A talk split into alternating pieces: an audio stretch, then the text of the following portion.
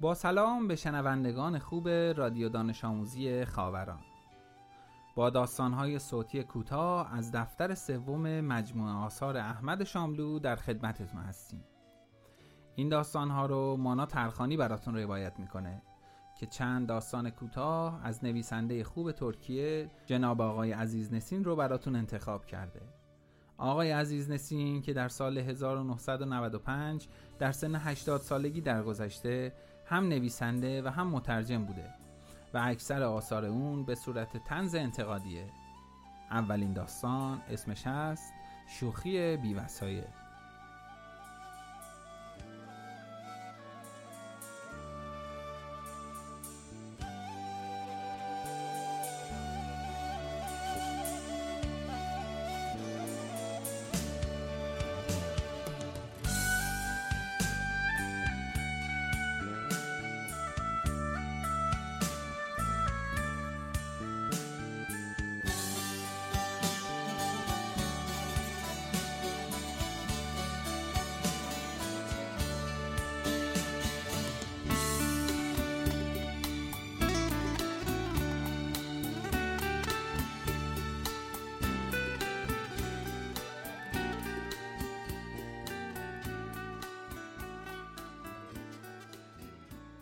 زندگی تلخ است آقایان. زندگی راه پر از سنگ و سقطی است. من خودم 3 دفترچه دارم که همه‌شان را از فلسفه زندگی پر کردم. تا الان 16000 جمله توی این دفترها نوشتم. زندگی همچین است، زندگی همچون است، زندگی اله است، زندگی بله است. خلاصه این دفترها پر است از جمله‌های قلمبه سلمبه درباره زندگی. زندگی اضطرابی بیش نیست. زندگی آبی است که جریان دارد. زندگی خوبی است، زندگی خیالی است. زندگی صحنه تماشاخانه است. 16000 جمله از این قبیل و بالاخره هم در آخرین صفحه دفتر مجبور شدم قلم بردارم بنویسم که داداش، بالاخره معلوم شد زندگی چیست. روزگار خوشی ندارم و این را از آن جهت نمیگویم که مثلا ارث و میراثی نصیبم نشده، بلکه تنها از آن جهت این را میگویم که خیلی ساده نتوانستم کار و باری برای خودم پیدا کنم. در گوشه یک پارک عمومی لمیده بودم. داشتم درباره همین موضوع که زندگی چیست فکر میکردم. کسی که کنار من روی نیمکت نشسته بود روزنامه‌ای را که میخوان تا زد. میخواست بگذارد توی جیبش که من با صدای مردد بهش گفتم اجازه میدین و دستم رو دراز کردم طرفش. مرد روزنامه را داد. بازش کردم. به سرعت نگاهی به ستون نیازمندی‌هایش انداختم. یکی از آگهی‌ها نور امیدی به دلم تاباند، چون در آن زنان و مردانی را برای کار خواسته بودند بدون در نظر گرفتن سن و سالشان. نباید وقت را از دست می‌دادم. روزنامه را به صاحبش رد کردم. همه نیروهای باقی مانده تنم را به کمک خواستم و 4 نعل به طرف آدرسی که در آگهی ذکر شده بود به تاخت درآمدم. طبقه 5 عمارت قولاسایی بود در یکی از مهمترین خیابان‌های شهر که مرکز کار و تجارت است. از ترس اینکه مبادا ناراحتی پیش بیاید سوار آسانسور نشدم. آخر به شانس خودم هیچ اتکایی ندارم. یک بار دیدی که مثلا وسط راه برق قطع شد. پله‌ها را 4 تا 1 طی کردم و از شدت خستگی روی آخرین پله طبقه 5 نشستم. اتاق شماره 18 که تو آگهی ذکر شده بود درست روبروی من قرار داشت. عده‌ای تو می‌رفتند و عده‌ای خارج می‌شدند. آنهایی که می‌رفتند تو قیافه‌هایشان پر از امید و شوق و آرزو بود، اما آنهایی که می‌آمدند بیرون عجیب بود. همه عصبانی، همه کلافه، همه ناراحت، همه مچلو. برای اینکه جلوی کارفرمایان و آنهایی که میبایست مرا استخدام میکردند آدمی نیرومند جلوه کنم، نفسی تازه کردم. قدری ایستادم تا از هن و هن زدن بیفتم و بالاخره وارد اتاق شماره 18 شدم. به اولین شخصی که رسیدم گفتم بی زحمت تو روزنامه ی آگهی دیدم که یارو به یک پارچه آتش میمانست. با دست به طرف دری اشاره کرد و گفت برو تو، منتظر باش. صندلی‌ها و راحتی‌های سالن پر بود. 6 زن و 8 مرد نشسته بودند. من و 4 نفر دیگر هم ایستاده بودیم.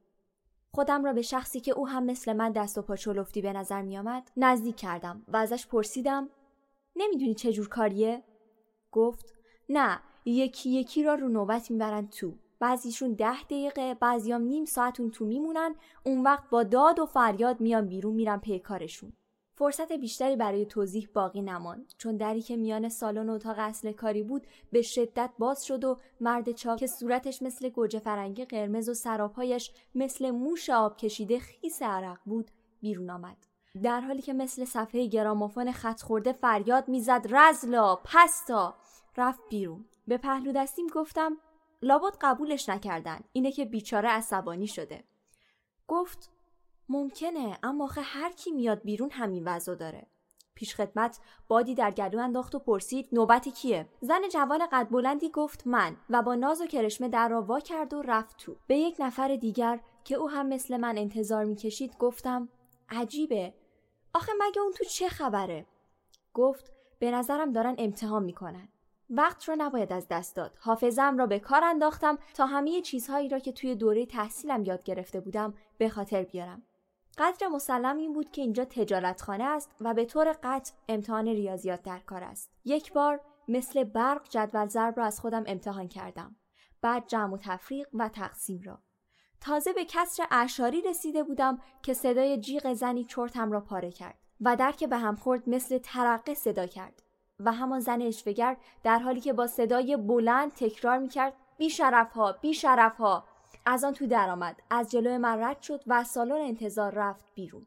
از آن ور در که لایش باز مانده بود قاهقاه خفه یک مشت مرد که با خیال راحت می‌خندیدند به گوش می‌رسید. گفتم یعنی این زنو کاریش کردن؟ پهلو دستیم گفت خیال نکنم، اگه کاریش کرده بودن که جیغ نمیزد. به نظرم مسئله سختی رو ازش پرسیدن، توش مونده. جوانی که آن طرفتر ایستاده بود گفت درسته، باید همین جورا باشه. پیش خدمت پرسید نوبت کیه؟ جوانی که گفته بود باید همین جورا باشه رفت تو. من دوباره حافظه‌ام را به کار انداختم و شروع کردم به مرور معلومات ریاضیم و تازه به کسر متعارفی رسیده بودم که دیدم جوانک با داد و فریاد و فحش و ناسزا خودش را از لای در بیرون انداخت و عربده کشان از سالن انتظار زد بیرون. پهلو دستیم گفت زکی، امتحان این یارو به اندازه اون زنی که هم طول نکشید. بعد از من 4 نفر دیگر هم نوبت گرفته بودند و دم به دم هم به تعدادشان اضافه می شد. آنهایی که نوبتشان می رسید پس از چند دقیقه‌ای با صورت‌های برافروخته و داد و فریاد کنان و ناسزاگویان بیرون می آمدند می رفتند پی کارشان. واقعاً چه حسابی بود؟ یقه پیش خدمتی را که مرتب پس از تو فرستادن آدم‌ها غیب می شد گرفتم. پرسیدم اون تو چی کار می کنن؟ با خنده گفت امتحان میکنند و غیب شد. یک پیرزن و یک پیرمرد هم درست مثل آدم‌هایی که خواسته باشند جانشان را از خطری نجات بدهند جیغ و فریاد کنان گریختند. هنگام ورود و خروج اشخاص همان چند لحظه‌ای که لای در باز می‌ماند، قاهقاه خنده‌ای که از آن اتاق به گوش می‌رسید بیشتر اسباب ناراحتی و شگفتی می‌شد. هر وقت که یکی از اتاق بیرون می‌آمد و آنجور با داد و فریاد سالن را ترک می‌کرد، من از یک طرف خوشحال می شدم و از طرف دیگر وحشتم برمی داشت. خوشحالیم از این بود که خب لابد یارو را برای کار قبول نکردند و به این ترتیب احتمال می رفت که من آن را بقاپم. اما ترسم از این بود که آخرین امتحانی که می کنن چه جور چیزیست؟ چه جوریست که اینها همهشان با فحش و ناسزا از اتاق در می آیند؟ آنچنان ترسی به تمام وجودم غلبه کرده بود که اگر گرسنگی 2 روزه رگ و ریشه‌ام را نمی‌کشید، امتحان را ول می‌کردم، دمم را می‌گذاشتم رو کولم، فرار را برقرار ترجیح می‌دادم و از خیر این کار می‌گذشتم. اما فکر می‌کردم که خب تا حالا که انتظار را کشیدم، شاید بختمان زد و این کار را دادند به ما. میان وحشت و امید انتظار می‌کشیدم. پیرمردی که نوبتش قبل از من بود با رنگ و روی پریده بیرون آمد. بیچاره حتی برای فحش و بد و ردگویی هم نیروی برایش باقی نمانده بود. پرسیدم پدر اون تو چی کار میکنن؟ گفت بهتره نپرسی. پیش خدمت پرسید نوبت کیه؟ من سکوت کردم. کسی که بعد از من آمده بود گفت آقا نوبت شماست. تعارف کنان گفتم قابلی نداره، شما بفرمایید، من چندون عجله‌ای ندارم. خیر جان عزیزتون، ممکن نیست. حالا اگر توی صف اتوبوس بود بی گفتگو با سقلمه و تنه زدن نوبت مرا غضب میکرد. و سوار می شد. اما اینجا خواهش می کنم بفرمایید، غیر ممکنه، ابداً، جان عزیزتون نمیشه. پیشخدمت مجال تعارف بیشتر را نداد. من را به طرف در کشید، هلم داد تو، در را پشت سرم بست. تو دلم شروع کردم به دعا و استغاثه به درگاه باری تعالی. خداوندا خجالتم نده، قوت و نیروی عطا بفرما که از این امتحان رو سفید بیرون بیایم و لقمه نونی پیدا کنم. نمیدانم از ترس بود یا از گشنگی که چشمهایم سیاهی میرفت و همه چیز دور سرم میچرخید. دفتر تجارتخانه اتاق مرتب و منظم و مفروشی بود. نشمردم اما 10 نفری آنجا بودند. هنوز داشتند پشت سر کسی که پیش از من امتحان داده بود و بیرون رفته بود میخندیدند و اشکشان را که از زور خنده جاری شده بود پاک میکردند. واقعا هم که خنده داشت. تنها به این مردان چاقی که شکمهای گنده برآمده داشتن برازنده بود.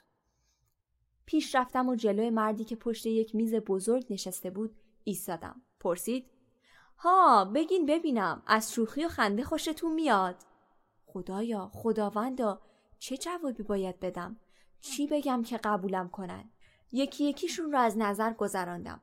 هیچ کدامشان به هیچ نوعی به من شباهت نداشتند.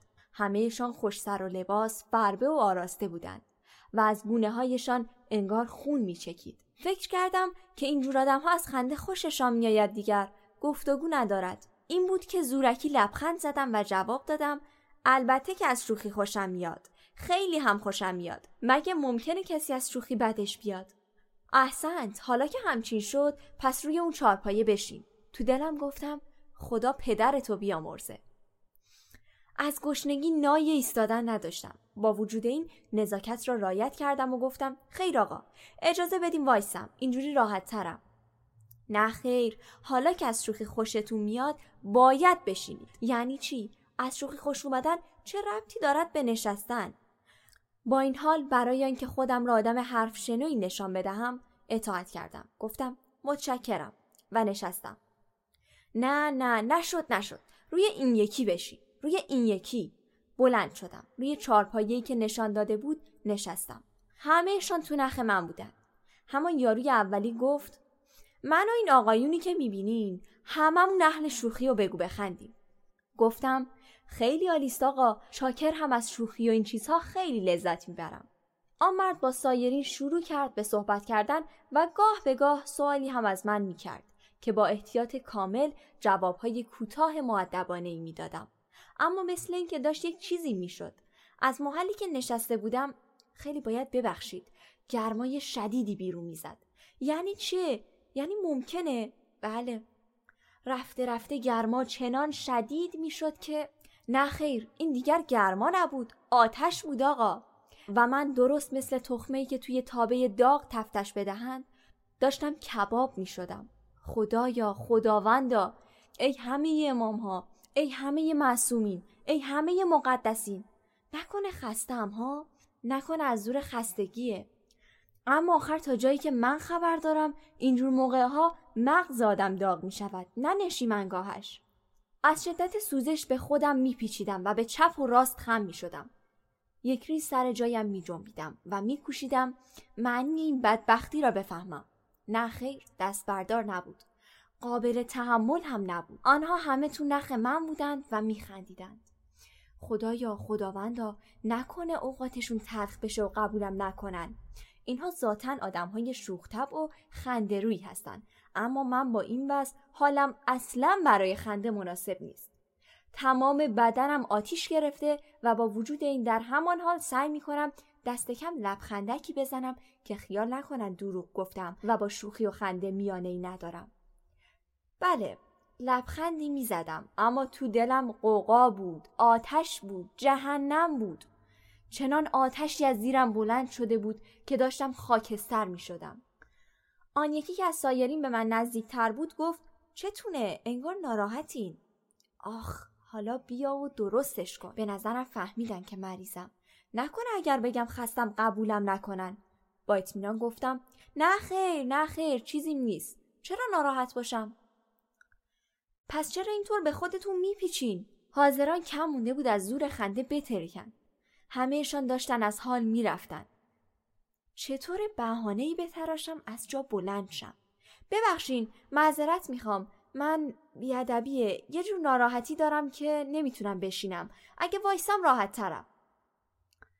شلیک خندهشان اتاق را برداشت. از 7 بندم عرق را افتاده بود. عرق پیشانیم را پاک کردم و ایستادم. چیزی نمانده بود که فریاد بکشم، چیزی نمانده بود که سرشان فریاد بکشم چه مرگتان است اینقدر میخندید ها، چه مرگتان است.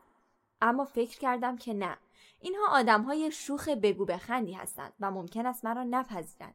مردی که پشت میز نشسته بود زنگ زد و به پیشخدمت گفت برای آقا چای بیار. از این دستور آنقدر خوشحال شدم که انگار دنیا را بهم دادند. شکمم داشت از گرسنگی سوراخ می‌شد. خدا پدرتو بیامرزه مرد. چای دست کم مختصری ته شکممو میگیره. پیشخدمت چای آورد. من همان جور که سرپایی ایستاده بودم فنجان چای را گرفتم. 2 حبه قند انداختم توش، اما همین که آمدم قاشق را تو فنجان بچرخانم صدای پوفی بلند شد. چای مثل کف زد بالا، فنجان از دستم ول شد و سر و صورت و تمام لباسم را آلوده کرد. دست و پایم را به کلی گم کردم و سوزش چای داغی که روی دست و صورتم پاشیده بود اشکم را درآورد. آقایان حاضران از شدت خنده روی زمین غلط می‌زدند و حال و روز من هم خودمانیم. واقعا خنده داشت. در میان قهقهه آنها صدای یکیشان را شنیدم که گفت عیب نداره، هیچ عیب نداره. اون گنجه روبرو رو وا کنین، دستمال بردارین، خودتون رو تمیز کنین. در گنجه رو وا کردم، اما هر چی گشتم از دستمال خبری نبود. همه جا رو نگاه کردم. خیر، نیست که نیست. خدایا، اگه بگم نیست ممکنه بگن چه آدم بی دست و پاییه. ممکنه بگن چه آدم بی ارزه‌ایه. بالاخره گفتم نیست حضرت آقا. همان که دستور داده بود دستمال بردارم و هنوز هم صدای خندش بلند بود گفت بی خود نگردین، اینجاست، بفرمایین اینجا. و تا خواستم به طرف او بروم صدای یکی دیگر بلند شد که مرد حسابی در گنجه رو که وا گذاشتی. برگشتم در قفسه رو بستم. این بار یکی دیگر از آقاها سوالی از من کرد، اما عجب، چرا نمیتوانم جوابش را بدهم؟ عطسه! به عطسه ای افتادم که خدا میداند. مجال نفس کشیدن به هم نمیداد. عطسه پشت عطسه. ابچه! ابچه! خب نگفتین اسمتون چیه؟ ابچه! اسمم ابچه! مما ابچه! محمد ابچه! آقاها از زور خنده روده پیچ شدند و قش و ریسه میروند. شدت خنده به وصف در نمیآید. دست و پایم را به کلی گم کردم و تو دلم یک ریز به این اقبال لعنتی فحش و ناسزا میگویم. آخرین ناراحتی ها چیست که درست این موقع به سراغ من آمده؟ پس از 40 سال بیکاری، حالا که شانس یک کاری برایم پیدا شده، موقع نشستن از نشیمنگاه هم آتش در میآید و فنجان چای از دستم میافتد و از همه بدتر حالا این عطسه لعنتی یقه‌ام را چسبیده و دست بردار هم نیست. چند سالتونه؟ ابچه 41 سال. ابچه! بدبخت ها را از خنده روده بر کردم. دارند خفه می شوند. یکیشان همانطور که ریسه می رفت گفت دستشویی همین پشته، یه آبی به روتون بزنین. خدا پدرش را ببرد بهشت. آب که به صورتم زدم حالم بهتر شد و عطسه لعنتی از بین رفت. عوضش حالا این دیگر چه بدبختی تازه است. اشکی از چشمم جاری شده که بیا و تماشا کن. اشک چه عرض کنم، گریه است، اصلا حقحق گریه است. ای بابا، از چشمام مثل 2 چشمه آب را افتاده. ممکن نیست. من دست کم دیگر از اینجور گرفتاری ها هیچ وقت نداشتم. لابد اثر گشنگی است. چه میدانم والا. از همه بدتر این که گمان نمی کنم آدم مهملی مثل مرا که گاه به عطسه می افتد و گاهی زار می زند به کاری بگیرند. مگر عقلشان گرد است؟ چرا گریه می کنین؟ بنده را می فرمایین؟ نمی دونم والا، مادر خدا بیامرزم. چنان خنده ای راه افتاد که زبان از وصفش عاجز است. بعضی آنها کلمات مرا تکرار می کنند و در همان حال که از زور خنده نعره می زنند و وای وای وای می گویند، از آنها خنده و از من گریه. یکیشان همون جور که به خودش می پیچید خودش رو رسوند به قفسه. شیشه ادکلونی از آن تو درآورد. آمد طرف من. گفت بو بکشین. وای مردم از خنده. بو بکشین حالتون بهتر میشه. چند قطره ادکلونی را که کف دستم ریخت بو کردم. نفس عمیقی کشیدم. دلم باز شد. بی گفتگو من امروز یه جور مخصوصی هستم. بیا. گریم قطع شده، سکسکه یقمو چسبیده. لابد حالا فکر میکنن که من دیوونم. گاه گریه، گاه خنده، گاه عطسه، گاهیم سکسکه. نمیدانم چرا جوابم نمیکنند. یارو پرسید قبلا چی کار میکردین؟ قبل از این نقاشی ساختمون. فریادهای تو رو خدا بسه، تو رو خدا کافیه از همه طرف بلند شده است. چیزی نمانده که از خنده بترکند. یکی گفت در اون دولابچه را وا کن و به مجردی که در دولابچه را وا کردم درست مثل اینکه تو پفتار در کردند. چنان صدایی آمد که من از پشت پرت شدم رو زمین. یعنی ممکنه که آدم بی دست و پاتر از من هم تو این دنیا پیدا بشه؟ حالا دیگه یقین دارم که قبولم نمی‌کنن. نزدیک است با کارهای خلخلی خودم این آقایان محترم را از خنده بکشم. یکی از آنها که از همه گنده تر بود گردی را که روی میز روی کاغذی قرار داشت پوف کرد و کمی بعد در حالی که داشت از خنده روده بر می شد توانست به زور از من بپرسد چرا اینقدر خودتون رو می خارونین؟ گفتم به خدا تمیزم. همین دیروز همون بودم. آخ بی صاحب. کک که حتما نیست چون که کک وقتی تن آدمو میگزه فقط همون یه گله جا میخاره. اما تن من از نوک مو تا نوک انگشتای پام به خارش افتاده. پیرترین آنها رو کرد به من و پرسید پایه تحصیلاتتون چیه؟ گفتم دانشکده ادبیاتو تموم کردم. دهنش رو دم گوشم گذاشت و گفت بلندتر بگو من گوشم سنگینه. راستی هم سمکی به گوشش گذاشته بود.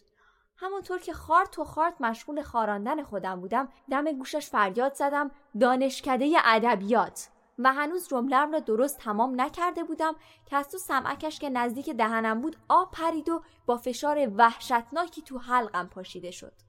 چنان یکه خوردم که تمام قد به زمین افتادم. خداوندا اینجا دفتر تجارتخانه نیست، اقامتگاه جن و پری است. مدت درازی قهقه ادامه داشت تا آنکه آقایان محترم یکی یکی به خود آمدند و بلند شدند. دیگر نمی خندیدند بلکه یکباره به آدم‌های جدی و فعال مبدل شده بودند. نه، واقعا دیگر از شوخی و خنده خبری نبود. یکی از آنها گفت آفرین بر تو، خیلی خوب تحمل کردی، نمرت 20.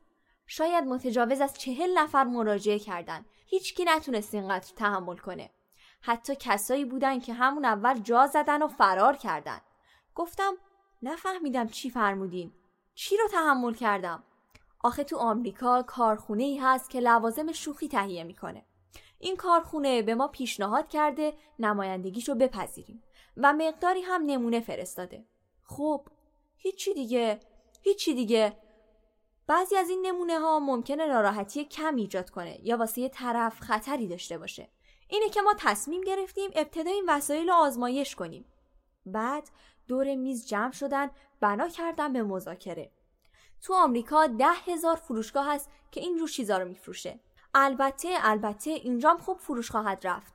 آزمایش هم نشون داد که هیچ جور خطری متوجه طرف نمیشه. کارخونه 50 قلم جنس پیشنهاد کرده. هر 50 قلمش رو سفارش بدیم. از همه نوعش. این کار به طور قطع استفاده سرشاری داره. واسه اینکه ملت ما خیلی بیشتر از ملت آمریکا اهل شوخیه. همه ما شوخی رو دوست داریم. یکیشون که از سایرین چاقتر و پیرتر بود به یکی دیگه که به نظر میرسید رئیس دفتر تجارت خونه باشه دستور داد بنویسین. لوحه مخصوص نصب روی صندلی برای داغ کردن پروپاچه 2000 تا. گرد مخصوص خارش 10,000 قوطی. ادکلن سکسکه 500 صندوق. سمعک آبپاش 5000 دوجین. آب اشکاور 20,000 شیشه. قند دیوانه 5 تن. کپسول انفجار 30,000 قوطی. ضمناً بنویس از تولیدات جدیدشون هم فوری نمونه بفرستن. خب معلوم بود که دیگه راضی شدن. با اون قدردانی که از من کردم فکر کردم دیگر لابد مرا برای کار قبول میکنن. اما هنوز نمیدانستم چه جور کاری. اجالتک سخت سرگرم مذاکره اندامه را به کلی فراموش کردند. به آن یکی که بیش از دیگران سر به سر من گذاشته بود نزدیک شدم و آهسته بهش گفتم حضرت آقا بالاخره منو استخدام می‌فرمایید دیگه نه؟ آها، به کلی فراموشت کرده بودم. میون داوطلب‌ها هیچ کدوم به اندازه تو مقاومت نداشت. تو رو قبول داریم. آره. بعد رو کرد به دفتردار و گفت به حسابدار بگو به صندوقدار بگه که به دربون دستور بده 2 تومن به این آقا بپردازه. بعد دوباره اومد طرف من و گفت شرکت ما هر ماه مقداری از این لوازمی که دیدیم وارد میکنه. شما 1/3 هر برج میاین اینجا تا وسایل جدید رو روتون آزمایش کنیم و هر دفعه هم 2 تومن میگیرین. یادتون نره 1/3 هر برج. هه خندیدم. او هم خندید. هه ها ها دوباره خندیدم. یارو هم دوباره خندید. خنده من و خنده او مدام اوج گرفت و بالاخره گفت خیلی شوخی. منم شوخی رو خیلی دوست دارم. من دوباره خندیدم. او هم با دهنی که تا بناگوش باز کرده بود خندید. تمام قوایم را یک جا تو انگشتام جمع کردم و مشت محکمی تو دماغ پخمش کوبیدم. عقب رفت و مثل شتری که کنده بزند رو 2 تا زانوها به زمین آمد و خون مثل فواره از دماغش زد بیرون. جماعت همه مات و مبهوت و هاج و واج ماندند. آهسته با خون سردی گفتم هه شوخی کردم. آقا این که شوخی نشد. چه جور شوخی استین؟ این یه شوخی خرکی است. خب دیگه باز ببخشید، ما مردم فقیری هستیم. همه درآمدم ماهی 2 تومنه. من که قادر نیستم با درآمد به این کمی از این وسایل مدرنی که شما واسه خنده وارد میکنین بخرم. ضمناً خیلی هم دلم میخواست با شماها که آدمای خنده روی شوخ طبعی هستین شوخی کوچولویی کرده باشم. خب دیگه شوخی بی وسایلم طبعاً اینجوری از آب در میاد. در را با شدت به هم زدم. خودم را رساندم منزل و در صفحه آخر دفترهایی که همه‌شان را با فلسفه حیاتم باشتم نوشتم زندگی شوخی تلخیست.